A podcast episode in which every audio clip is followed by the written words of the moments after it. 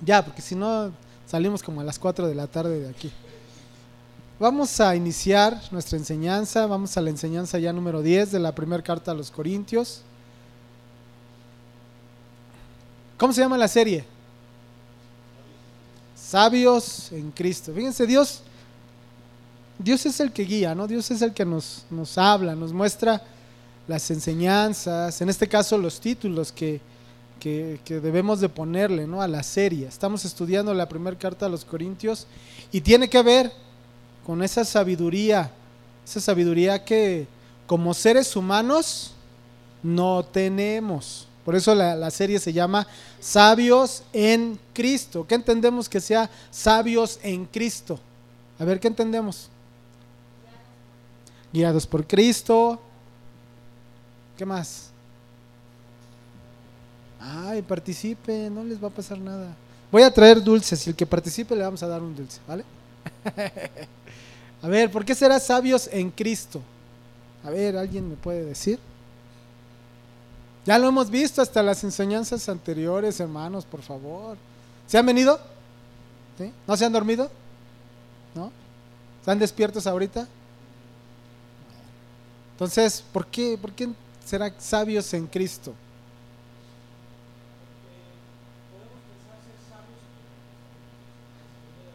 Sabiduría del mundo, podemos tener sabiduría del mundo y no en Cristo. ¿Qué más?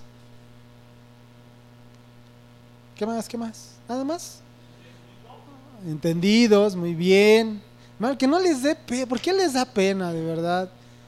¿Qué no pasa? O sea, no han pasado por esa etapa donde nos hacen preguntas y pues, externamos y hablamos lo que pensamos, ¿o no? A ver, pues, ¿qué, qué, qué, ¿qué se les viene a la mente? Sabios en Cristo. Sabios en conocimiento de Cristo, ¿no? Porque eso dice en Cristo. Buen testimonio, muy bien, muy bien, me gusta. ¿Qué más? ¿Nada más? ¿Nada más? ¿Ya no? Oh, qué, qué, chiviados me salieron, de plano. Que no muerden el rebozo nada más porque de veras. ¿No? A ver, ¿nada más? Para hacer luz, muy bien. ¿Qué más? ¿Qué más? ¿Nada más? Nos echamos unos 10 minutos haciendo la pregunta, ¿no? ¿Cómo? Conocer su voluntad, muy bien. Bueno, ya, porque si no, aquí nos vamos a echar mucho tiempo. Sabios en Cristo, decía mi hermano aquí adelante. Porque podemos decir que tenemos sabiduría, que tenemos conocimiento, pero no es el conocimiento, no es la sabiduría que viene de Dios. ¿Estamos de acuerdo? Entonces, cuando dice aquí, sabios en Cristo, lógico que a quién le está hablando a nosotros, a los creyentes. Entonces, como creyentes necesitamos una sabiduría. La sabiduría que viene de Dios, la sabiduría que es en Cristo. ¿Estamos de acuerdo? ¿Sí? Entonces, como creyentes necesitamos la sabiduría de Dios. Necesitamos la sabiduría que es en Cristo Jesús. Ya lo vimos en enseñanzas pasadas. Cristo y su crucifixión, lo que la cruz viene a hacer para la vida del creyente. Entonces, necesitamos, tenemos que vivir en esa sabiduría, necesitamos ser sabios en Cristo. Y esta sabiduría solamente está disponible para los creyentes, ¿estamos de acuerdo? Ahora, hay una gran diferencia entre conocimiento y sabiduría. Porque hay mucha gente que puede tener conocimiento, pero no puede tener sabiduría. Hay gente que se puede saber, se puede conocer la Biblia desde el Génesis hasta el Apocalipsis de memoria, pero no tener sabiduría. Puede tener mucho conocimiento, puede saberse muchos versículos de memoria, pero no puede tener sabiduría. Tiene conocimiento, pero le falta sabiduría. Entonces, nosotros necesitamos ser sabios en Cristo. Ahora, para ser sabios en Cristo, hermano, ¿hay gente del mundo que puede tener conocimiento de la Biblia? Sí, pero no tiene sabiduría. nosotros para poder tener sabiduría, hermano, necesitamos nacer de nuevo. Porque hay gente que es muy conocedora de la palabra de Dios, pero no tiene la sabiduría de Dios. Para obtener la sabiduría de Dios necesitamos nacer de nuevo. Porque la sabiduría que viene de Dios solamente está disponible para los creyentes solamente para los creyentes. Tú puedes saber mucha Biblia, puedes salir, según tu evangelizar, con mucho conocimiento de la Biblia, con muchos versículos de memoria, pero si no eres nacido de nuevo, solamente llevas conocimiento, pero no llevas el Espíritu Santo de Dios, pero no llevas la sabiduría de Dios. En cambio, tú naciste de nuevo, para ti está disponible la sabiduría de Dios, tú puedes salir y llevar el Evangelio y entonces puedes alcanzar a las personas, puedes llevar el Evangelio a las personas, pero necesitas la sabiduría de Dios. Con conocimiento no lo vas a conseguir. Con conocimiento no vas a, llevar el Evangelio, las buenas nuevas de salvación solamente necesitas la sabiduría de Dios. Y la sabiduría de Dios solamente está disponible para los nacidos de nuevo, para los creyentes. ¿Estamos de acuerdo? Porque ahí, hermano, cuando tú sales, cuando eres nacido de Dios y llevas el Evangelio, tú llevas el poder de Dios manifestado en tu vida. Porque tu conocimiento no va a alcanzar a las personas. Lo que va a alcanzar a las personas, lo que va a convencer a las personas es la sabiduría de Dios manifestada en dónde? En tu vida. Porque el que convence no vas a ser tú. Tú le puedes dar a la persona muchos versículos de la Biblia, pero que si no eres nacido no va a pasar nada. Sin en cambio, tú llevas el Evangelio, la salvación, las buenas nuevas, pero vas en el Espíritu. Hermano, el que va a hacer la obra va a ser el Espíritu, no tú.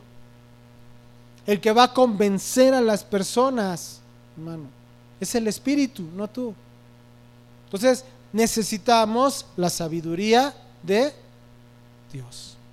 ¿Es bueno el conocimiento? Sí, porque por el conocimiento de la palabra vino la fe y nacimos de nuevo. Pero no vamos a llevar el puro conocimiento, tenemos que ir en el poder de Dios. Tenemos que ir en el Espíritu de Dios, hermano, en la sabiduría de Dios. Y esa sabiduría está disponible para los creyentes, para los nacidos de nuevo. Lo vimos en el versículo 30 del capítulo 1. Primera carta a los Corintios 1.30 mas por Él estáis vosotros en Cristo Jesús, unidad. Estamos en esa armonía, el cual nos ha sido hecho por Dios sabiduría. Hasta ahí nos quedamos ahorita. Nos ha sido hecho, se ha manifestado la sabiduría de Dios por medio de Cristo Jesús. Por eso, si no ha nacido de nuevo la persona, no puede tener sabiduría. Santiago lo dice, el que tenga falta de sabiduría, ¿qué? Pídala a Dios. ¿Quién es el que pide a Dios? El creyente, el del mundo no puede pedir a Dios. Entonces, para el creyente, tú pides a Dios y Dios ¿qué hace con esa sabiduría? La da de forma abundante y sin reproche, ¿o no? Entonces, hermano, esa sabiduría está disponible para nosotros. Esa sabiduría es para los creyentes. Hermano, dice el versículo 31, para que como está escrito, el que se gloría, gloriese en el Señor. ¿Qué entendemos por gloriarse en el Señor? En que lo conocemos. Y conocer, vuelvo a lo mismo, no se refiere a que te sepas la escritura de memoria. Conocer es que se haya manifestado en ti el poder de Dios que se haya manifestado en ti el Espíritu Santo de Dios. Ahí está, hermano. Ahí nos vamos a jactar. Ahí nos vamos a gloriar en que lo conocemos. Pero vuelvo a lo mismo, no un conocimiento de mente solamente, sino un conocimiento de corazón. Conocimiento, hermano, que experimentamos a Cristo en nuestra vida. ¿Estamos de acuerdo? Hermano, para llevar el mensaje del Evangelio, primeramente hay que experimentarlo. Puedes llevar, regreso al mismo punto, puedes llevar el mensaje porque te lo sabes de memoria, pero no lo has experimentado. Todo lo contrario, que si tú ya experimentaste el poder de Dios manifestado en tu vida, tú vas a llevar el mensaje del Evangelio. Así fue como Pablo llegó a Corinto. Vamos al versículo 1, primera carta a los Corintios 2.1. Así que hermanos, cuando fui a vosotros, dice que Pablo acudió a Corinto. ¿Y qué llevó? ¿Qué anunciaba? ¿Qué anunciaba Pablo? El testimonio de Dios. Hermano, cuando fue a Corinto, Pablo, si hubiera ido, a ver, vamos a, ¿cómo decimos? A, plantarnos, trasladarnos, gracias, trasladarnos a esa época que, estaba Pablo antes de, de que Cristo se le manifestara. ¿Cómo hubiera ido Pablo a Corinto antes de que Cristo se manifestara en sus vidas? Como un soldado, ¿no? Hubiera ido para agarrar a ver quién es, quién es el que dice seguidor de Cristo, ¿no? Y saca la espada, y a ver, tráiganmelos porque los vamos a encerrar. ¿No? ¿Te imaginas eso? Antes de Cristo. Iba en un conocimiento, Pablo, mundano, en un conocimiento religioso. Pero cuando Pablo fue alcanzado por Cristo, Cristo se le manifestó y Pablo se rindió, Pablo fue a Corinto, pero ya fue de otra forma, ya no fue con, la espada desenvainada, a ver, a ver, tráiganmelos ahorita, los vamos a encarcelar. No, ahora Pablo fue a anunciar. No anunciar su conocimiento, no anunciar su mucha sabiduría de mundana, porque Pablo era muy inteligente. Pablo tenía mucho conocimiento del Antiguo Testamento. Estudió a los pies de Gamaliel, ¿o no? Entonces era una persona muy inteligente, con mucho conocimiento. Pero no fue a Corinto con ese conocimiento.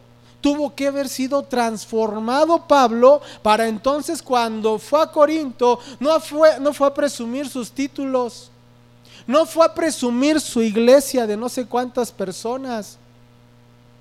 No fue a presumir nada de Pablo.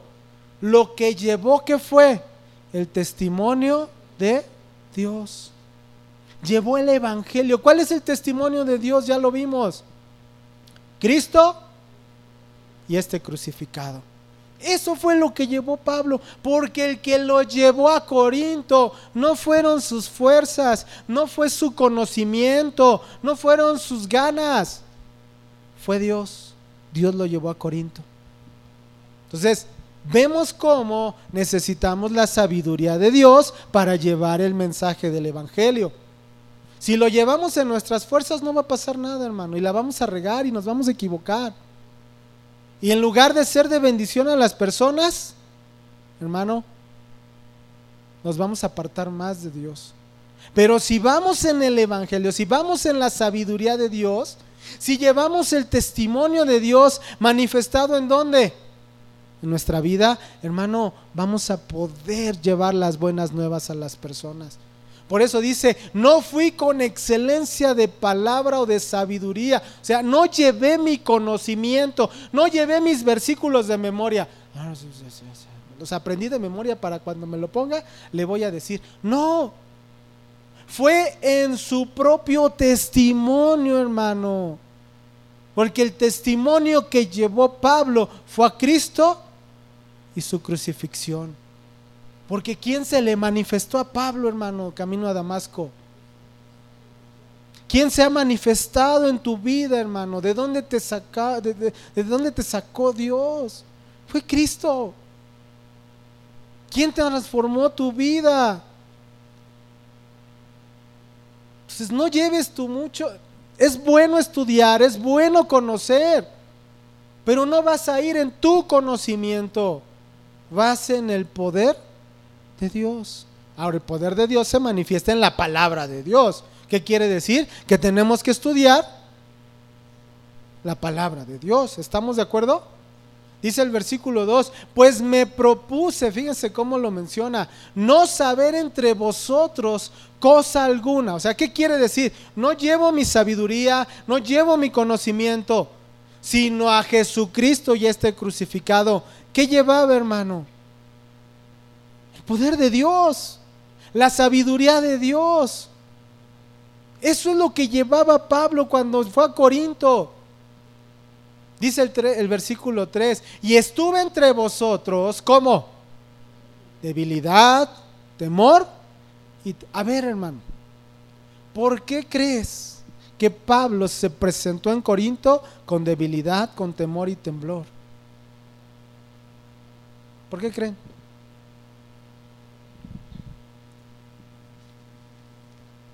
¿Sí vinieron hace ocho días? ¿Sí vinieron o no? A ver, ¿por qué creen que, que, Pablo llegó hasta ese lugar de Corinto con debilidad, con temor y temblor?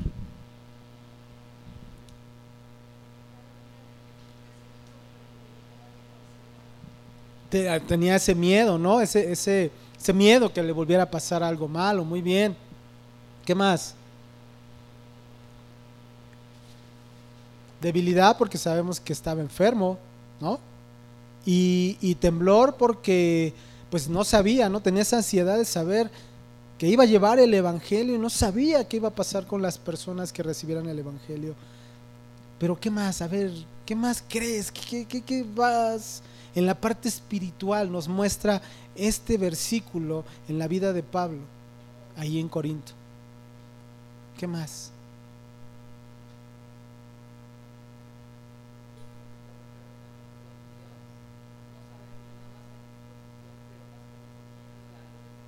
a los desconocidos. ¿Cómo te van a recibir? Eh, así es, porque somos débiles. Hermanos, ahí está. Porque el que se iba a manifestar era Dios. El que iba a hacer la obra, el que iba a convencer a los corazones de los de Corinto era Dios, no era Pablo. No era su mucho conocimiento de Pablo Imagínense a Pablo presentándose a Corinto así como un soldado gallardo, fuerte, con sus muchos libros. Imagínenselo. ¿Qué, iba a pasar en la gente de Corinto? Eh, ¿A quién iban a ver? ¿A quién iban a ver? A Pablo. A Pablo, imagínate lo gallardo, apuesto, fuerte, este, en su caballo, su gran corcel o su camello, lo que haya habido en esa época. Ah, se presenta Pablo así, con, con todo ese, su ejército, no sé, con, cómo nos imaginamos a Pablo. ¿Qué iba, a ¿Qué iba a pasar en la gente de Corinto? ¿A quién iban a ver? Pablo. Pero en el momento que Pablo fue con debilidad, con temor y temblor, ¿a quién vieron ahí en Pablo? a Dios. Lo mismo en tu vida, hermano. Así es igual en tu propia vida. Tú vas en debilidad, vas en ese temor y vas en ese temblor, porque el que se va a manifestar es Dios. Al que van a ver es a Dios, es a Cristo y su cruz. Porque su cruz, hermano, ¿qué representa para nosotros? Justificación, santificación, redención, ¿o no? Entonces al que van a ver es a Cristo, no a ti. Por eso tenemos que ir, hermano, no en sabiduría de hombre, no en conocimiento de hombre, sino en la sabiduría de Dios. Y la sabiduría de Dios se manifiesta en nuestra vida a través de Cristo y su cruz. Por eso ahí, ahí, lo menciona Pablo en el capítulo 2. No fui con sabiduría o de palabras o de mucho conocimiento, sino en la sabiduría de Dios. Dice en el versículo 4, con demostración del Espíritu y de poder. A lo mejor las personas a las que les compartiste en su momento te vieron alcoholizado, a lo mejor te vieron pegándole a tu esposa o tu esposa, no sé, rebelándose contra ti, a lo mejor te vieron adulterando, no sé la forma en que te hayan visto, y ahora vas con, la, con tu esposa, con tus hijos y les llevas el Evangelio, es porque no eres tú, es porque es la obra de Dios en tu vida y en tu matrimonio. ¿Cómo? Tú eras el que estaba y, y ahora ya no, ya no, porque ahora el poder de Dios se manifestó en mi vida, y no es por mí, sino por lo que Dios hizo, ¿o no? sino con demostración. Por eso dice, no mi palabra, no mi predicación, no palabras persuasivas de humanas. O sea, yo no vengo a convencerte, eso es un problema. Yo no, ahorita yo aquí, yo no vengo a convencerlos, yo estaría mal si yo los tratara de convencer. El que convence, el que hace la obra, es el Espíritu Santo de Dios en ustedes. Yo no los vengo a convencer. Ustedes no creo que vengan a verme a mí, ¿o sí? estarían bien mal. Pues sí, estarían mal. Ustedes vienen a buscar la palabra de Dios. Entonces, hermano, porque el que lo va a hacer es Dios. No somos nosotros. Nosotros ni a inútiles llegamos. ¿O no? Porque el que se va a manifestar es Dios el que va a hacer la obra, el que va a convencer a las personas, es el Espíritu Santo de Dios, no nosotros. No es nuestra palabra, es la sabiduría de Dios. Y esa sabiduría está, ahí para nosotros. La podemos pedir. Dice el versículo 5, para que vuestra fe no esté fundada en la sabiduría de los hombres. No, es que habla bien bonito. No es que habla con un denuedo, no es que tiene una, una forma de hablar, no, no, no. Hasta me duerme. No, no, esa no, ¿verdad? Sino en el poder de Dios. Nuestra fe debe estar fundamentada en dónde? En el poder de Dios, hermano. En el poder de Dios que primeramente se, manifestó en nosotros, hermano en el poder de Dios que nos transformó, que nos cambió, que nos salvó, que nos rescató. Ahí está la sabiduría de Dios. Ahí está el poder de Dios, hermano. Entonces nos vamos a presentar, vamos a llevar las buenas nuevas de salvación en el poder de Dios manifestado en nuestra vida. Entonces Dios va a hablar, Dios va a dar, hermano. Nuestra fe va a descansar en el poder de Dios. ¿Estamos de acuerdo? ¿Sí? Ahora, lo que vamos a estudiar tiene que ver con la sabiduría de Dios. Hermano, créemelo, a veces son algunos versículos, redundan mucho, y son a veces versículos que decimos, son difíciles a veces de comprender. Son versículos que decimos, ay, es que se me hace a veces tedioso. Pero eso es, hermano, porque no lo recibimos en el espíritu, sino en la carne. Entonces, a veces hablar de esta parte de la sabiduría a la gente se le puede hacer como muy complicado. Pero si estamos en las manos de Dios, si estamos en ese poder de Dios, en lo que Dios nos quiere hablar, quitando cualquier estorbo de nuestra vida, hermano, Dios se va a manifestar. Dios nos va a ayudar a comprender mucho de la sabiduría de Dios. Porque muchos de los versículos que vamos a estudiar hoy y dentro de ocho días tienen que ver con la sabiduría de Dios. Y es básica en la vida del creyente la sabiduría de Dios. Que la sabiduría de Dios está manifestado, hermano, en el plan de salvación, en el cual tú y yo, hermano, ahora somos nacidos de nuevo. Ahora hemos sido comprados. Ahora tenemos la esperanza de la vida eterna. Ahí está manifestada la sabiduría de Dios. No sabiduría de hombre, hermano, no sabiduría de este siglo, como lo vamos a estudiar, sino la verdadera sabiduría que viene de Dios, la que necesitamos y que está disponible para los creyentes, hermano, para los creyentes. Que esa sabiduría nos va transformar, nos va a transformar nuestra mente, nos va a cambiar eh, la forma de pensar, la forma de ver, la forma de actuar. Es necesaria la sabiduría de Dios. Necesitamos la sabiduría de Dios. El tema es el tema número 10 que lleva por título Creciendo en la sabiduría de Dios. Creciendo en la sabiduría de Dios.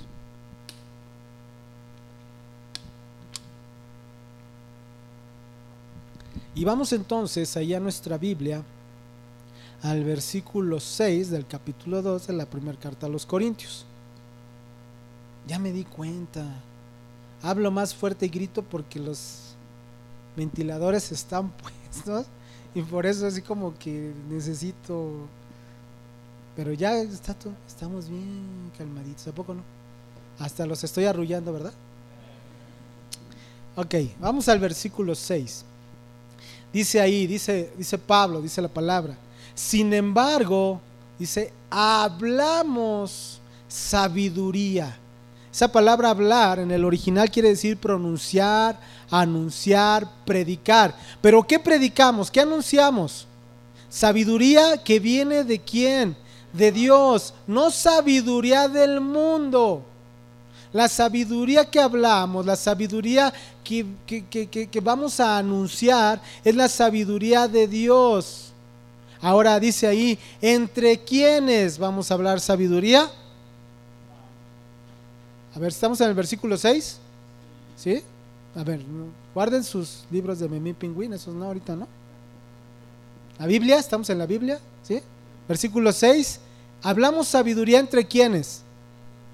Los que han alcanzado madurez. A ver, hermano, ¿cuántos maduros hay aquí?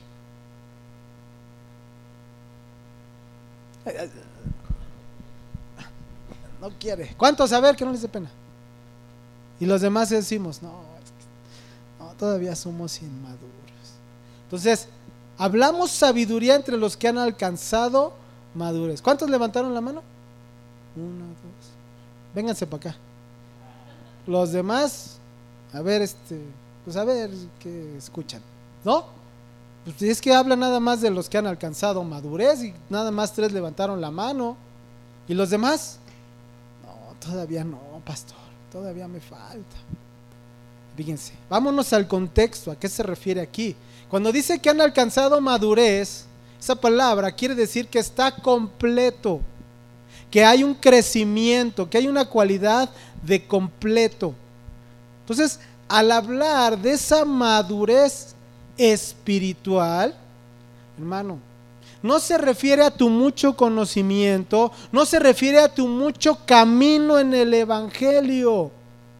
Si es cierto que la Biblia nos habla de un crecimiento, si es cierto que la Biblia nos habla de que vayamos madurando, es necesario, hermano, es necesario el crecimiento, es necesario el desarrollo, es necesario que vayamos conociendo más, pero nunca vamos a alcanzar la madurez perfecta solamente hasta que venga Cristo.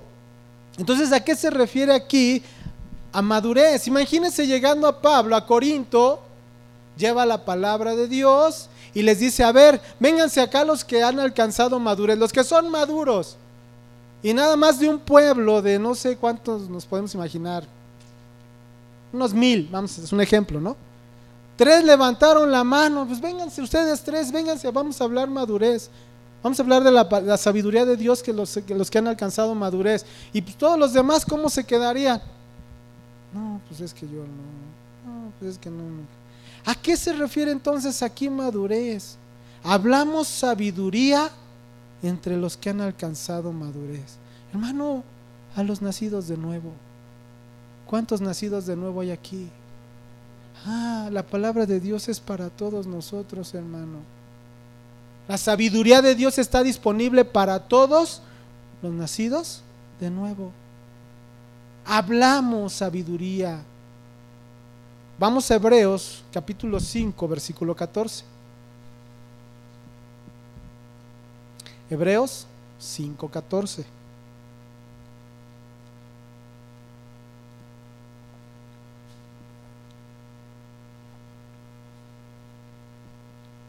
¿Ya lo tienen? Hola. ¿Amén o no amén? ¿Ya lo tienen o no?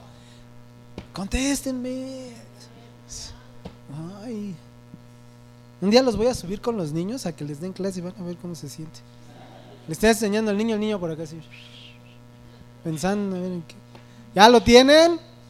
Ok, dice, pero el alimento sólido es para los que han alcanzado madurez, para los que por el uso tienen los sentidos ejercitados en el discernimiento del bien y del mal. A ver, hermano, ¿sabemos cuál es la diferencia entre el bien y el mal? Entonces, si somos, si hemos alcanzado madurez o no. No habla de perfección absoluta, porque perfecto solamente Cristo. Pero habla de haber alcanzado esa madurez, hermano. Hace referencia a los que hemos aceptado el Evangelio de Cristo, a los que hemos experimentado el poder de Dios en nuestras vidas, que hemos sido renovados. Hermano, se nos ha enseñado y, Dios nos ha revelado el bien y el mal. ¿Lo sabemos o no? Que a veces nos comportamos como inmaduros, sí, la verdad, como niños. Pero hermano, lo sabemos cuál es la diferencia entre el bien y el mal. Sabemos que a veces nuestras acciones son incorrectas y aún así las hacemos, ¿o no? Ahí no estamos mostrando la madurez, porque la madurez, hermano, es la manifestación del Espíritu en tu vida. Y si tú ya naciste de nuevo, el Espíritu ya está en ti, ¿o no? Y ya sabes distinguir entre el bien y el mal. Pero a veces nos hacemos. Es como el niño. El niño, hermano, a lo mejor, bueno, no a lo mejor, no es nacido de nuevo, pero desde pequeño Dios lo ha, lo ha dotado de una conciencia. Y sabe perfectamente qué es bueno y qué es malo. Lo sabe, hermano. Nosotros como papás lo sabemos, cómo son los hijos. Nada más están esperando que nos descuidemos para hacerle el, ¿cómo se llama? La travesura, ¿o no? ¿Sí o no? Nada más está esperando que se descuide. Aquí mismo, yo se los he dicho. O allá nos pasó en Tultitlán, se los puse como ejemplo. Un pequeñito que, que era tremendo. Y a la hora de la enseñanza se metía abajo de la mesa. Decía, a lo mejor, yo no sé, a lo mejor el maestro pensó, ay, este niño va este, estar chiviado, ¿no? Ay, a lo mejor tiene pena, no sé. Y en la que menos se descuidaba el maestro, se levantaba el niño y salían volando la mesa y todas las cosas de los demás niños. ¿Tú crees que no sabía que eso estaba mal? Claro que lo sabía, pero aún así lo hacía. Hermano, lo mismo pasa en nosotros. Sabemos lo que es bueno y lo que es malo y aún así llegamos a hacerlo malo, porque sí lo sabemos, hermano. En el momento que el Espíritu Santo de Dios es depositado en nosotros, bien que sabemos que es bueno y que es malo. Pero nos hacemos como niños, queremos pasar como niños. ¿no? Nada más en donde se me descuiden tantito voy a hacer la travesura. Hermano, es que somos como niños, manifestamos inmadurez. Pero repito, en el momento que tú naciste de nuevo, que el Evangelio de la cruz vino a tu vida y has sido renovado, en ese momento tú ya empiezas a caminar en esa madurez. Porque ya lo identificas el bien y el mal. Nos hacemos que no, pero bien que sabemos. Bien que sabemos que lo que estamos haciendo es incorrecto, hermano. Y aún así, lo hacemos. Porque hasta, o sea, hasta la... Sí nos hacemos, hermano, ¿verdad? Porque el Espíritu de Dios nos advierte. Si naciste de nuevo y el Espíritu Santo de Dios es depositado en tu vida, el Espíritu te habla y te dice, no lo hagas. Y te haces el que no oíste. Sentí que alguien me había hablado. No es el Espíritu que te está diciendo no lo hagas, porque ya sabes distinguir entre el bien y el mal. Entonces, la madurez, hermano, la palabra de Dios es para los maduros, y maduros se refiere a los nacidos de nuevo, a los que ya experimentamos el poder de Dios en nuestra vida. Entonces, no hagas como que la Virgen te habla. ¿No dice el dicho? Porque el que te está hablando no es la Virgen, ese ni existe es el Espíritu Santo de Dios y te dice, no lo hagas. ¿Estamos de acuerdo? Entonces, para nosotros es la palabra de Dios, para nosotros es la sabiduría que viene de Dios, los que ya nacimos de nuevo. Sabiduría de Dios, hermano, dice más adelante, y sabiduría no de este siglo. Aquí siglo es la palabra aión en el original, que quiere decir edad, periodo, era, pero también, hermano, ve, lo interesante lo que dice la palabra. Siglo se refiere a la corriente de este mundo. No se refiere a la sabiduría de este mundo, hermano. La sabiduría de este mundo está llena de desenfreno, está lleno de libertinaje, está lleno de maldad. Hermano, lo que nos habla, el que nos habla en nuestra vida, el que nos está renovando, es la sabiduría de Dios, no la del mundo. La del mundo te va a llevar al desenfreno, la del mundo te va a llevar al, a la libertinaje. la, la sabiduría del mundo te va a llevar a decir, ah, peco y no pasa nada. No, hermano, esa sabiduría no es de Dios la sabiduría que es hablada a los creyentes no es la de este siglo. No es la de este gobierno, hermano. Es la sabiduría de Dios. Es la sabiduría, hermano, que se, ha manifestado en tu vida a través del poder de Dios, a través de Cristo y su cruz. Esa es la sabiduría que se nos viene a hablar a nosotros. No es sabiduría de hombre, la sabiduría del hombre, hermano, tiende a destruir. La sabiduría de Dios, hermano, nos lleva a vida. ¿Ves la diferencia? La sabiduría de Dios nos habla de muerte, del mundo nos habla de muerte, de destrucción. El aborto, el libertinaje.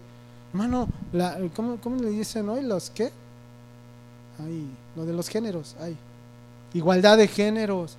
Hermano, y las enfermedades venéreas en aumento, ¿o no? ¿Y qué trae eso? Muerte. La sabiduría del mundo, hermano, nos lleva a muerte y destrucción. La sabiduría de Dios nos da vida.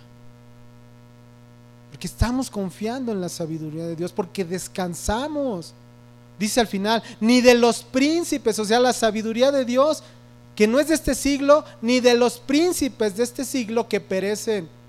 Los príncipes aquí en el original quiere decir soberanos, gobernantes, quiere decir autoridad, gente de autoridad, gente de rango, gente de poder, no sabiduría de hombre, hermano. Esa sabiduría no sirve. Si tú estás descansando en la sabiduría de un hombre, de, mucho conocimiento, de mucho poder, hermano, te va a llevar a la muerte, te va a llevar a la destrucción, no a la vida. Porque la única sabiduría que te lleva a la vida es la de Dios. La sabiduría del, del hombre es desenfreno. Y el desenfreno te lleva a muerte. El desenfreno te lleva a destrucción, hermano. Tenemos que poner nuestros ojos, confiar, descansar en la sabiduría de Dios, no en la de este mundo. Yo les, yo les decía, les ponía un ejemplo, que por cierto hace rato casi me querían golpear, pero no pasa nada, no pasa nada. les decía que vi un meme, porque somos muy este, dados a poner memes en el, en el Face, ¿no? Y poner frases de teólogos, ¿no? En lugar de poner nuestras frases, ponemos frases de teólogos. Es que esta frase me llegó, pastor, por eso la puse en el Facebook. O sea, te llegó la frase del hombre y no te llegó la palabra de Dios. Interesante. Pero somos muy buenos para eso, ¿no? Pego frases. Este, MacArthur, este. ¿Cómo se llama? David Wilkerson, ¿no? pongo ahí de Paul Washer, ah, gran frase. Es que me impactó, ah, te impactó la palabra de él y no la palabra de Dios. Bueno, está bien. Ok, pero lo hacemos, está bien. Le digo, pero, la voy a compartir. ah, no es cierto. Decía, ¿cómo decía? No es posible, bueno, es parafraseado, ya no me acuerdo cómo estaba, no la copié, no la tengo. No es posible que votemos en las elecciones de este país por un político que promueva el aborto y la libertad de géneros. Te voy a decir algo, hermano.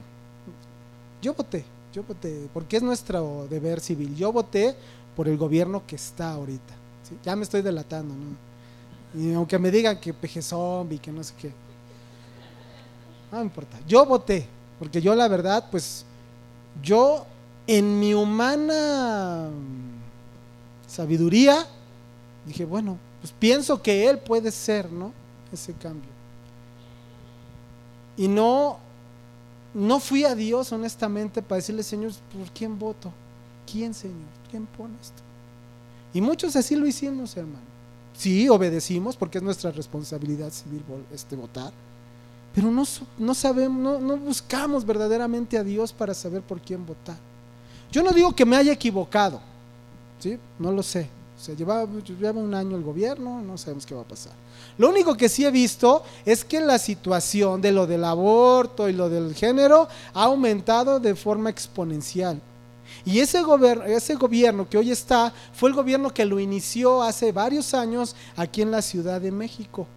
¿Estamos de acuerdo? Y decía una hermana, y tiene razón, eso se ha extendido de forma global, no tiene que ver con el gobierno de, este, de esta persona sino de forma global ha crecido en todo el mundo y esta persona no es responsable de lo que pasa en todo el mundo. Estoy totalmente de acuerdo. Pero en su momento él lo promovió. ¿Estamos? Bueno, ok. En su momento yo voté por él porque yo confié en él. Yo dije, bueno, pues ya un PRI, un PAN, no, pues como que, bueno, vamos a confiar, vamos a ponerlo en las manos. No sé, porque apenas llevamos un año y faltan cinco años más. Vamos a esperar en Dios.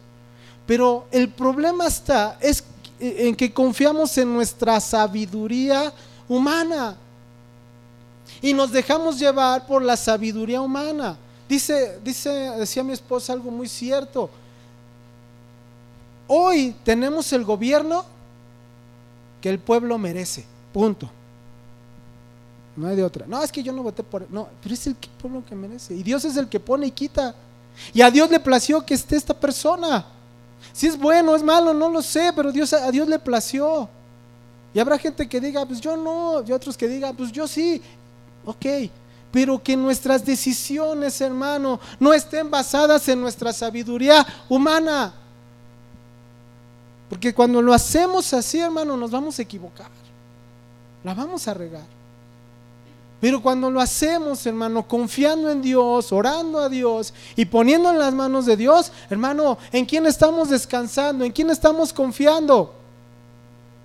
No en el hombre, porque el hombre va a fallar, es hombre. Y yo lo veo ahorita y digo, a lo mejor es el hombre más honesto que ha tenido el país, según yo, ¿no? Porque otros, pues un año ya se robaron no sé cuánto dinero. Creo que él no. Creo, porque yo no estoy metido ahí. Y no sé, de aquí a seis años, a lo mejor cuando salga, las arcas van a estar vacías. No lo sé, o sea, no lo sé, ustedes tampoco lo saben, pero mi confianza no está puesta en ese hombre. Mi confianza está puesta en Dios porque yo oré a Dios. Y yo sé que descanso en Dios y yo sé que Dios es el que va a sustentar mi vida. Y yo sé que Dios es el que me va a proveer, Dios es el que me va a cuidar, no un hombre sino Dios. Yo les decía, hermanos, yo en su momento, fíjense a dónde la ignorancia. Y creo que, no sé si él fue el único, pero bueno. Dijo que la gasolina iba a bajar, yo sigo esperando que la gasolina baje. ¿Sí o no? No sé si los otros dos lo hicieron, no sé cuántos, pero pues sigo esperando. Y si yo sigo confiando en que la gasolina baje para que me alcance, uy hermano, por lo que yo veo va a seguir subiendo. Y haya sido él o haya sido cualquier otro gobierno. Porque mi confianza yo la pongo en hombres y está mal. En el momento que pongo la confianza en Dios, pues aunque suba la gasolina, ¿en quién confío? Y en el que me va a dar y el que me va a proveer, o el que me puede decir, pues el coche no sale, pues no sale, hermano, y se queda en casa. ¿O no? Pero porque confío en Dios. Porque pongo mi confianza en Dios, no en un hombre si hace bueno, lo malo. Tuve que votar, sí, porque es mi deber, pero descanso en Dios. pero confío en Dios. ¿O no? ¿Sí o no, hermano? Porque así es. Porque nuestra esperanza está puesta en Dios. Porque, porque no lo que suceda en el país nos va a afectar, sí nos va a afectar. Pero descansamos en Dios, en que Él sabe de qué manera nos va a afectar, no nos va a afectar, nos va a guardar.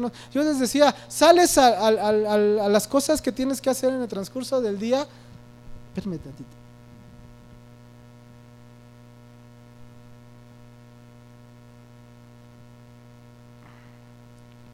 Ay, se me movió el piso re feo. ¿Mande? No sé qué me sirve. Ah, tengo agua.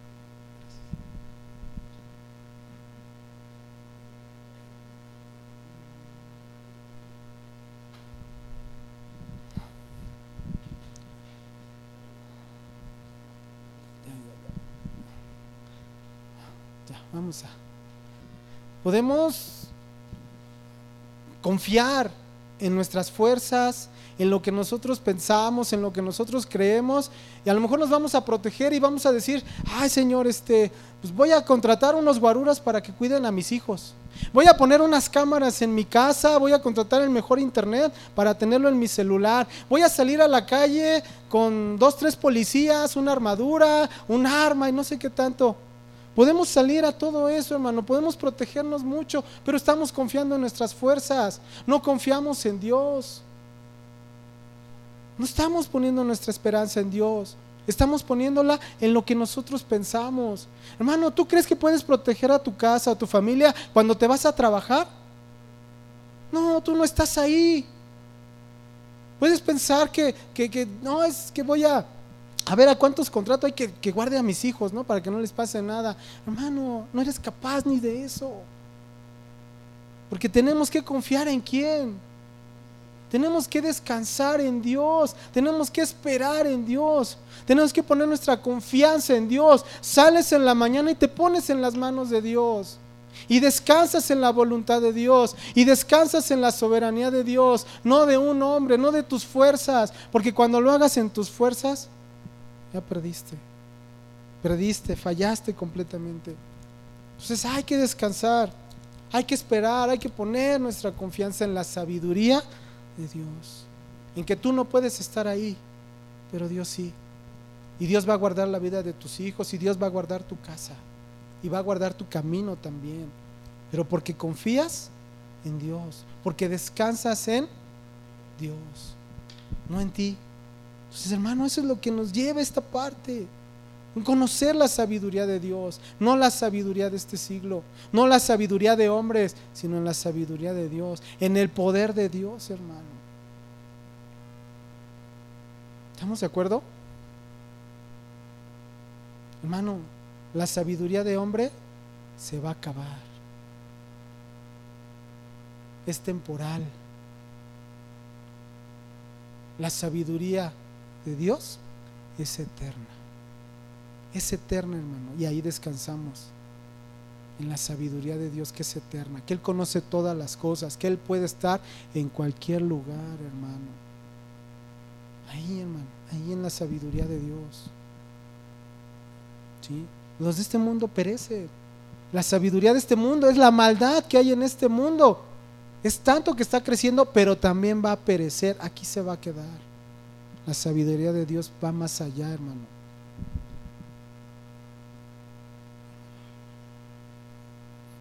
El sabio, el que dice tener mucho conocimiento, va a morir. Y su sabiduría con él. Cristo, la sabiduría de Dios, es eterna. Y Cristo está vivo, es eterno. Y la sabiduría es eterna, hermano. Por eso en quién tenemos que descansar, en quién tenemos que esperar.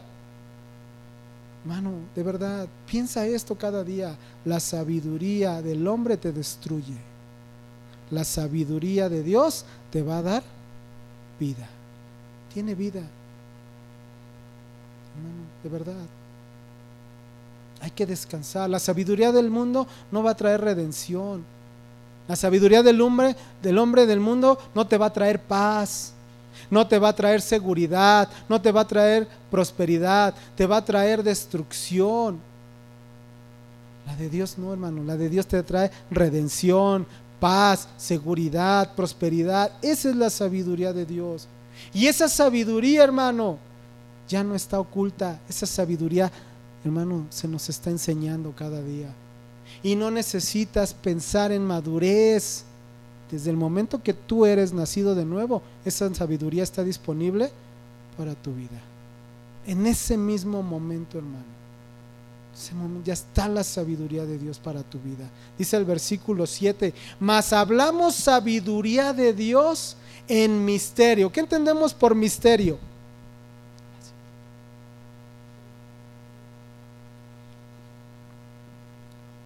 ¿Qué más? ¿A qué le suena misterio? Como por ejemplo cuando sale en el cine una película, ¿no? Que es de misterio. ¿Cómo te imaginas esa película? Miedo, espanto, tenebroso, desconocido. Nada más, bueno, está bien. Dice aquí, dice Pablo, hablamos sabiduría de Dios en misterio. Esa palabra misterio en el original tiene que ver con secreto, no con miedo, no con algo tenebroso, sino algo oculto, algo secreto. Hermano, aquí cuando hablamos de esa sabiduría de Dios que estaba secreta, oculta en el Antiguo Testamento, para hoy en día, para los que hoy en día estamos, ha sido revelada, hermano, era secreta, pero a partir de Cristo Jesús ha venido a ser enseñada. Por eso dice aquí, más hablamos sabiduría de Dios en misterio. O sea, eso secreto hoy en día se viene a qué? Hablar, a enseñar, a anunciar, hermano. Ahora eso que era secreto ¿sí? en el Antiguo Testamento, ahora ha venido a ser revelado a través de quién? A través de Cristo. Entonces cuando dice hablamos sabiduría, de Dios en misterio, quiere decir revelada en Cristo. Ahora ha venido a ser revelado. Ahora viene a ser hablado a quienes, ojo, a los creyentes, porque para los no creyentes sigue siendo misterio. Segunda carta a los Corintios 4, capítulo 4, versículos 3 y 4.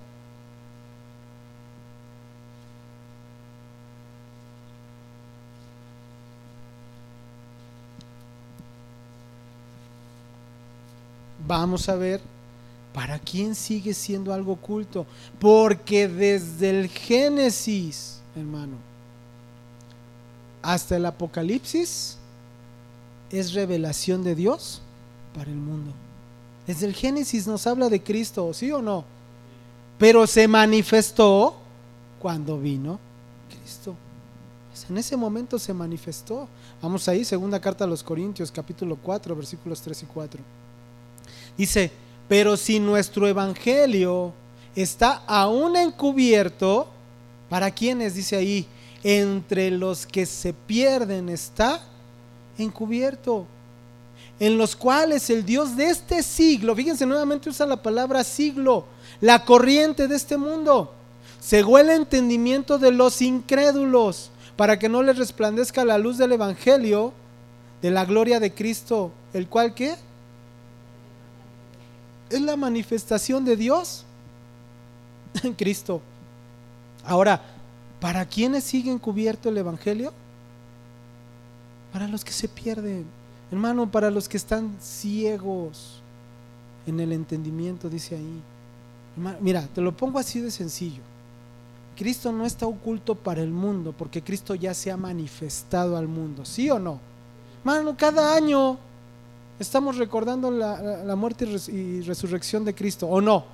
Y no solamente en este país, sino en todo el mundo. ¿Sí o no? Todo el mundo lo celebra, todo el mundo está ahí en esas fiestas y salen y se echan sus chelas y, y, a cotorrear y no sé qué tanto. Según ellos están recordando el sacrificio de Cristo, pero salen y siguen viviendo en la sabiduría del mundo. ¿Por qué? Porque siguen como ciegos. Porque siguen ciegos, hermano, porque siguen cubierto ese mensaje del Evangelio a ellos. Pero no porque el enemigo los esté forzando y les esté poniendo la, mano en los ojos para no ver. Porque el enemigo tiene su poder en este mundo manifestado en toda la maldad. Pero cada persona es responsable de que pueda recibir la revelación del Evangelio o no. Porque Dios nos ha dado libre albedrío. Cada quien, hermano. La gente no quiere ver, la gente no se quiere quitar esa venda, quiere seguir cegado. ¿Por qué? Por el egoísmo, por la perversión, por la maldad. Hermano, porque le gusta más el pecado.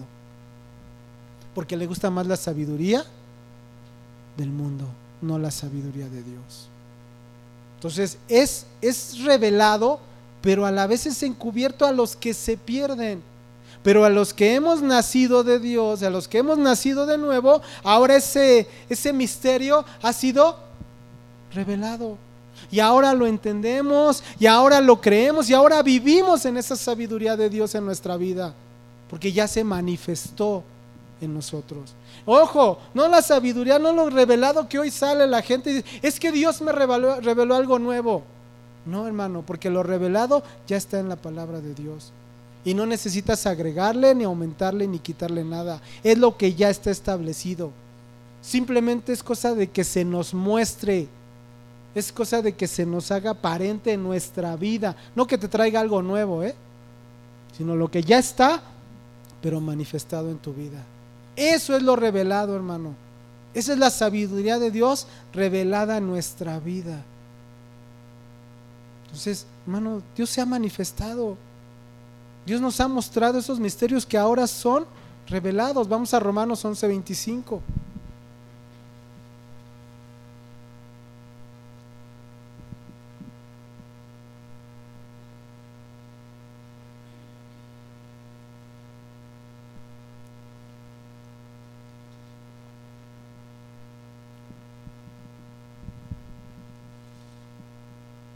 Romanos 11:25 dice, porque no quiero hermanos que ignoréis este misterio. O sea, a Pablo le fue revelado. Y Pablo lo enseña, ahorita vamos a ver otros versículos, dice ahí, para que no seáis arrogantes en cuanto a vosotros mismos, que ha acontecido a Israel endurecimiento en parte hasta que haya entrado la plenitud de los gentiles. Hermano, ¿cuál es el misterio revelado? Que la salvación no solamente era para el pueblo judío, sino también para los gentiles. Ahí está revelado, hermano. Son los misterios revelados. Regresamos a nuestro versículo. Dice, mas hablamos sabiduría de Dios en misterio, la sabiduría oculta.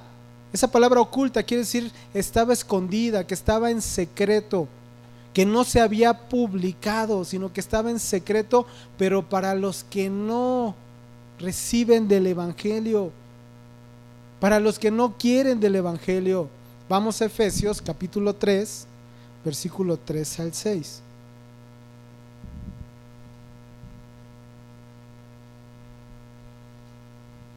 Efesios 3, versículos 3 al 6.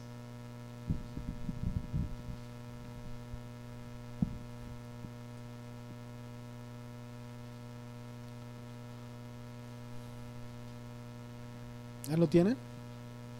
¿Cómo dice? Efesios 3:3, que por revelación me fue declarado el misterio, o sea, se le reveló a Pablo. Él tenía el conocimiento del Antiguo Testamento, sí, pero no lo había entendido hasta que Cristo se manifestó en su vida. Hasta ese momento él pudo entender ese misterio y que le fue revelado. Él conocía, el Antiguo Testamento, él podía conocer acerca de la venida de Cristo, acerca de la salvación, acerca de, la promesa de Dios. Él lo, él lo, sabía, conocía las escrituras, pero le fue revelado, o sea, lo pudo entender hasta que Cristo se manifestó en su vida. Dice, como antes lo he escrito brevemente, leyendo lo cual podéis entender cuál sea mi conocimiento en el misterio de Cristo. Misterio que en otras generaciones no se dio a conocer a los hijos de los hombres, como ahora es revelado a quienes, a sus santos apóstoles y profetas por el Espíritu. Que los gentiles, ahí viene la revelación, son coherederos y miembros del mismo cuerpo y copartícipes de la promesa en Cristo Jesús por medio del Evangelio.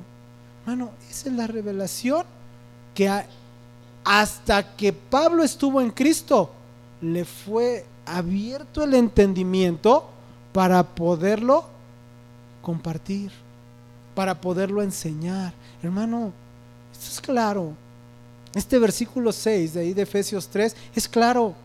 Aquellos que dicen, no es que la salvación nada más es para judíos. Hermano, entonces borra el versículo 6 de tu Biblia, porque que yo sepa aquí dice que nosotros como gentiles, que no somos judíos, somos coherederos.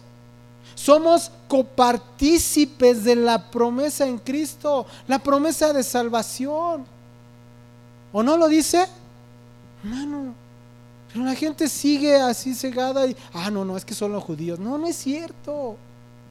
Somos hijos de la misma promesa en Cristo Jesús, del mismo pacto, hermano. Ahora ha sido manifestado a nosotros.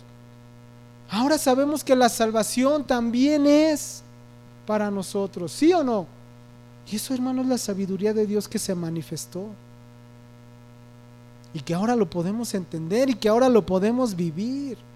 Y que ahora tú puedes ir y llevar esas buenas nuevas a la gente que lo necesita. No vas a andar buscando judíos, a ver quién es judío, para hablarles del mensaje. No, a ver de qué tribu eres.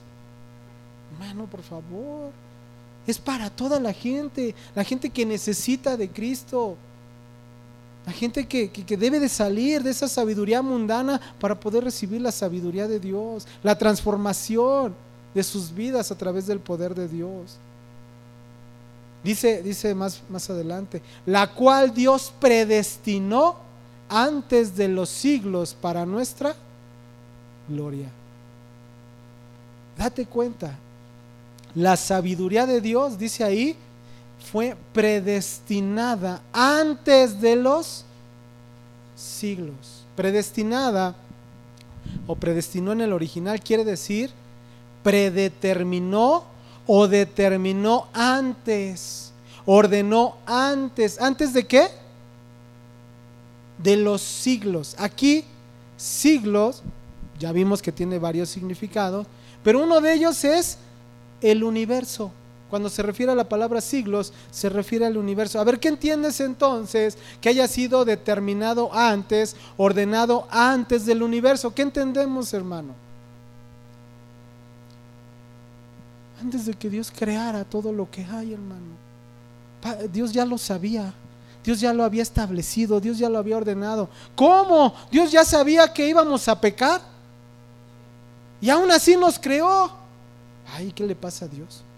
No, hermano, es que se manifiesta también su misericordia, su amor. Ahí está también manifestado que aún sabiendo que lo íbamos a, negar, que nos íbamos a apartar, que nos íbamos a, a, volver bien pecadores, aún así Dios dijo, ahí está el ser humano. Y así, hermano, en todo lo que Él ya sabía, Él también estableció el plan de salvación. Ya sabía que Cristo tenía que venir. Cristo mismo sabía que tenía que venir a morir por nosotros. Ya estaba destinado, hermano. Ya estaba establecido desde antes. Y Dios aún así nos creó y nos dio una esperanza. O sea, su sabiduría es eterna. Desde antes de la creación, Él ya sabía lo que iba a pasar. Yo no sé, alguna vez escuché a alguno que dijo, no es que Dios no conoce todas las cosas. Hermano, por favor, si esto mismo, estos mismos versículos lo dicen, si Él ya sabía antes de la creación lo que iba a pasar, hermano, ¿cómo podemos atrevernos a decir que no conoce todas las cosas?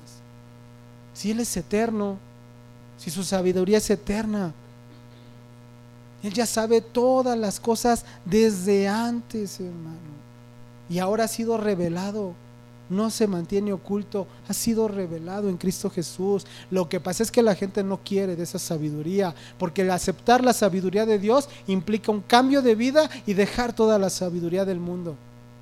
La sabiduría del mundo que destruye, que corrompe, que desenfrena, hermano. La gente no quiere dejar el desenfreno. La sabiduría de Dios transforma, da una nueva vida, una esperanza, hermano. Entonces, ¿qué sabiduría queremos? Hay que crecer en esa sabiduría. ¿Quieres seguir en la sabiduría del mundo, pero te va a destruir?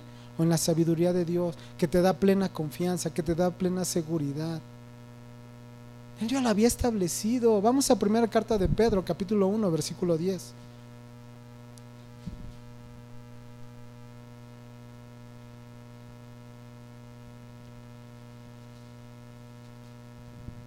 Primera carta de Pedro 1.10.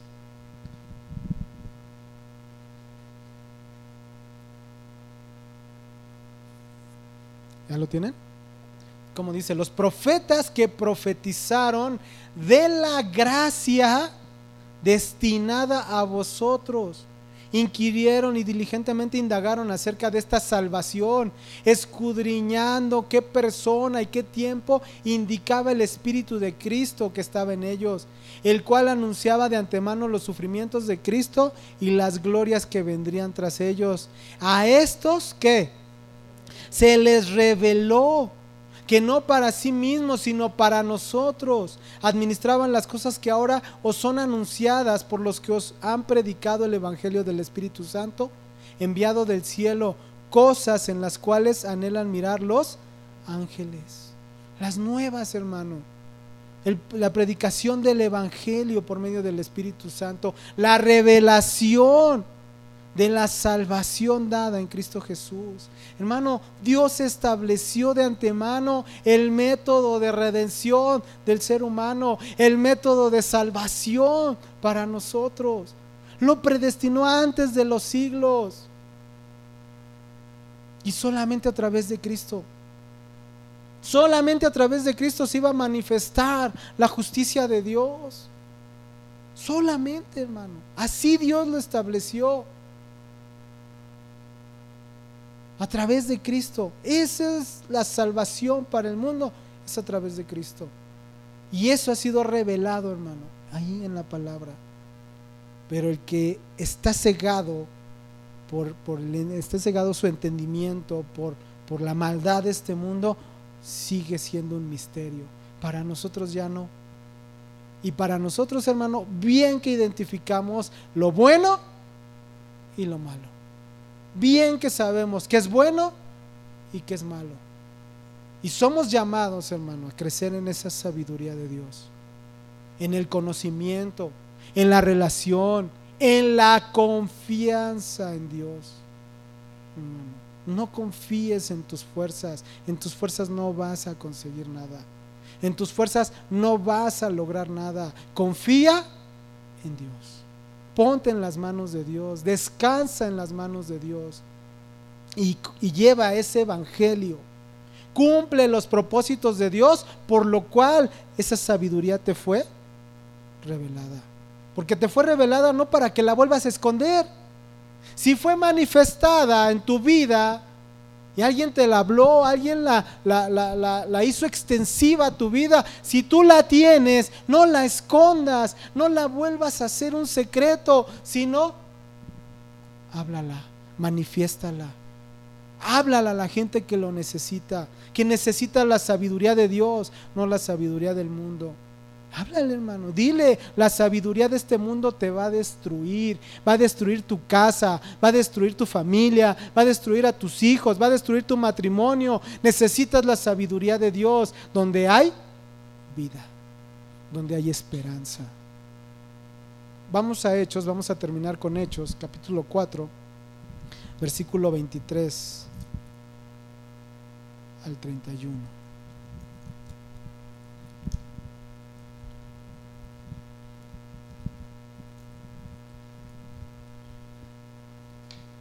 Hechos, capítulo 4, versículo 23 al 31. Dice, y puestos en libertad, vinieron a los suyos y contaron todo lo que los principales sacerdotes y los ancianos les habían hecho.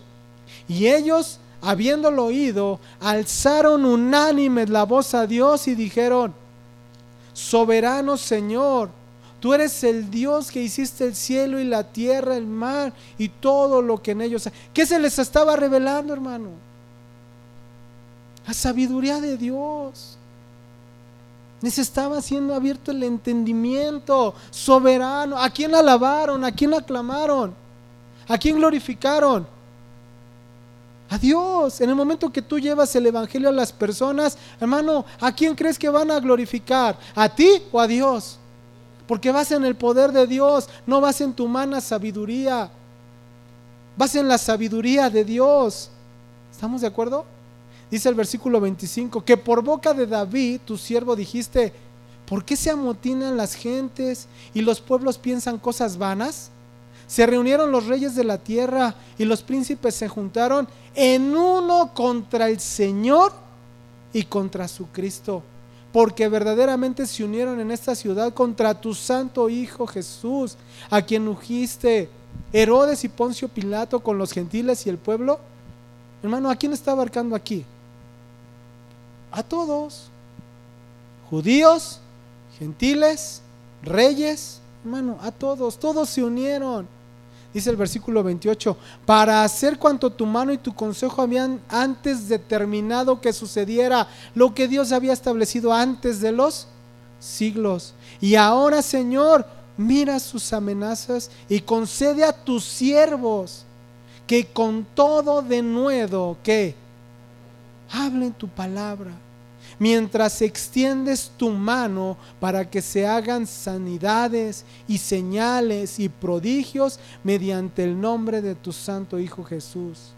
Cuando hubieren orado, el lugar en que estaban congregados, que tembló y todos fueron llenos del Espíritu Santo y hablaban con de nuevo la palabra de Dios. Hermano, ¿por qué es la palabra? Es la sabiduría de Dios.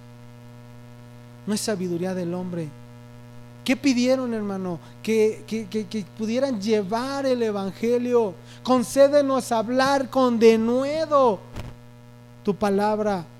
Y hermano, Dios extiende su mano, hace señales, hace prodigios, hermano, y la gente recibe al Espíritu Santo de Dios. Pero es por el Evangelio. Es por la sabiduría de Dios, no nuestra sabiduría, no nuestro conocimiento. Es el poder manifestado en nuestra vida. El poder de Dios manifestado, hermano. Vamos con ese poder de Dios. Llevemos ese poder de Dios. No la sabiduría de hombre, no la sabiduría del mundo. La palabra de Dios manifestada en nuestra vida. Hermano, el plan de salvación en Cristo Jesús. La justicia de Dios manifestada en Cristo Jesús. Manifestada en Cristo, hermano hablada a este mundo que lo necesita y que se está destruyendo porque vive en una sabiduría de hombre, en una sabiduría mundana que lo único que hace es destruir, apartarnos. Entonces cuando venimos, venimos a recibir sabiduría de Dios, no sabiduría de hombre, que la sabiduría de, del hombre destruye, la sabiduría de Dios trae vida. Sabiduría trae vida. Hay que hablar sabiduría de Dios. La sabiduría de Dios manifestada en nuestra vida. La sabiduría de Dios, hermano, manifestado en el poder de Dios en nuestra vida. Transformados, cambiados por el poder de Dios, descansando en Dios, confiando en Dios. Hermano, somos inútiles si queremos hacer las cosas en nuestras fuerzas. Pero si confiamos en Dios, el que lo va a hacer es Dios. Hay que descansar en Dios. Hay que esperar en Dios. Hay que llevar el Evangelio en ese poder de Dios. ¿Sí? Vamos a orar. Señor, venimos a ti, Señor, dándote honra, gloria, alabanza. Dándote gracias, Señor, por esta palabra, Señor, hablada en nuestra vida, bendito Dios. Porque nos permites entender, Señor, tu sabiduría, tu sabiduría salvadora, Señor, tu sabiduría de vida, bendito Dios, y no de muerte, Señor. porque la sabiduría de este mundo es sabiduría que destruye, es sabiduría de, muerte, no, no sabiduría de vida, Señor. Ayúdanos, Señor, a confiar en esta sabiduría, a descansar en esta sabiduría que viene de ti, Señor, que nos va a dar esa paz, que nos va a dar esa seguridad, esa confianza de que tú tienes todas las cosas bajo tu control, Señor, y que nosotros, Señor, solamente descansamos, Señor, en ti. Ayúdanos, Padre.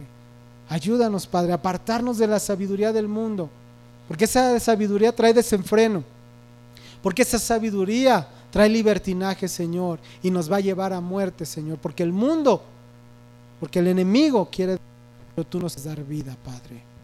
Gracias, bendito Dios, por, por llevarnos a caminar en tu sabiduría, Señor.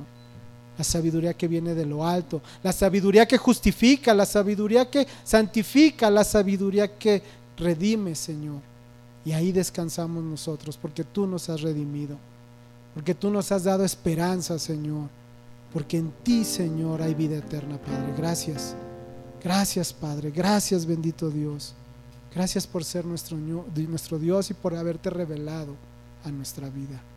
Gracias por quitarnos la venda, Señor, de este mundo corrompido, este mundo que se está destruyendo y darnos, bendito Dios, una nueva esperanza, Padre.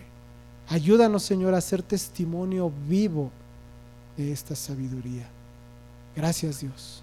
Gracias, Padre. Recibe la honra y la gloria en el nombre de Jesús.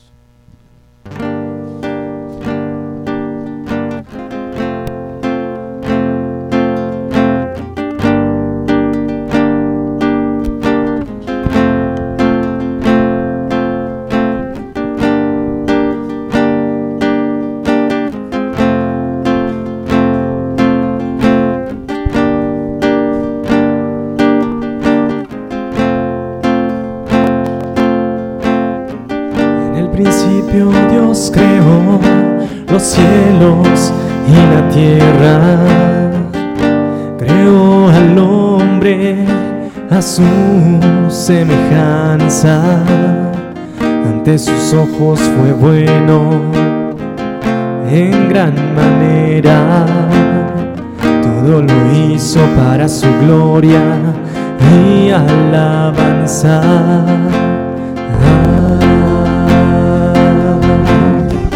pero el hombre pecó y su comunión perdió. Destituido está de la gloria de Dios. No hay quien lo busque, no hay quien entienda y escuche su voz.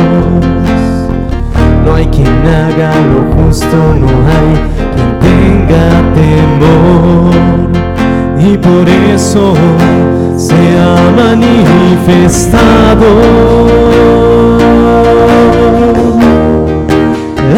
justicia de Dios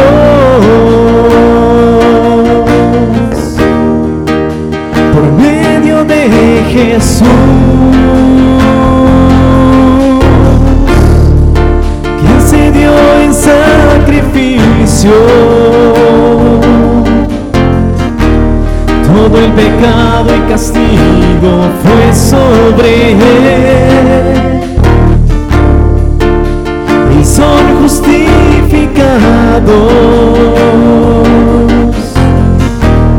los que ponen la fe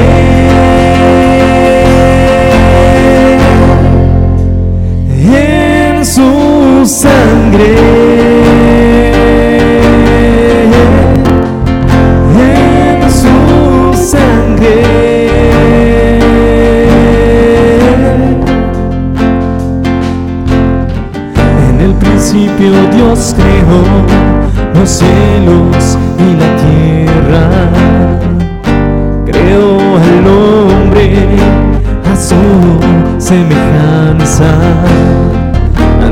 Sus ojos fue bueno en gran manera. Todo lo hizo para su gloria y alabanza.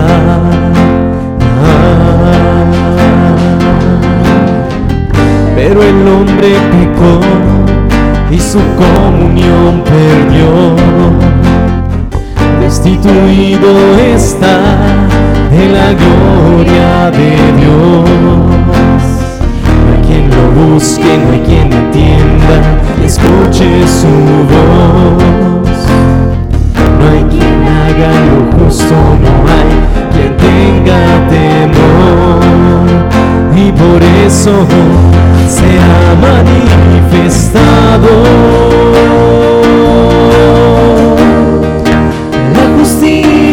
de Dios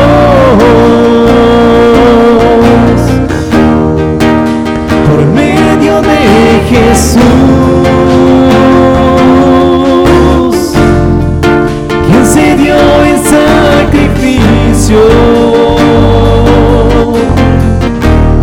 Todo el pecado y castigo fue sobre él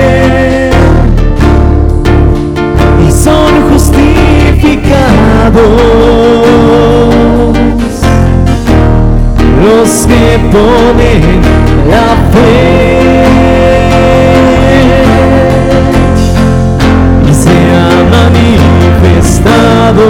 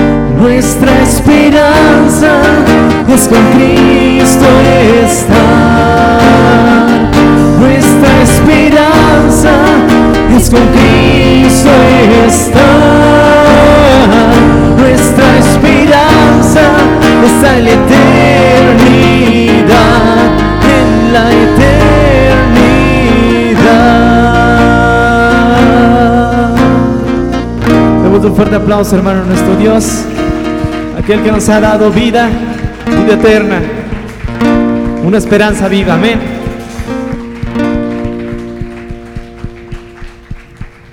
Muy bien, pues muchas gracias, hermanos. Pueden, pueden este, irse. Que pasen buena tarde.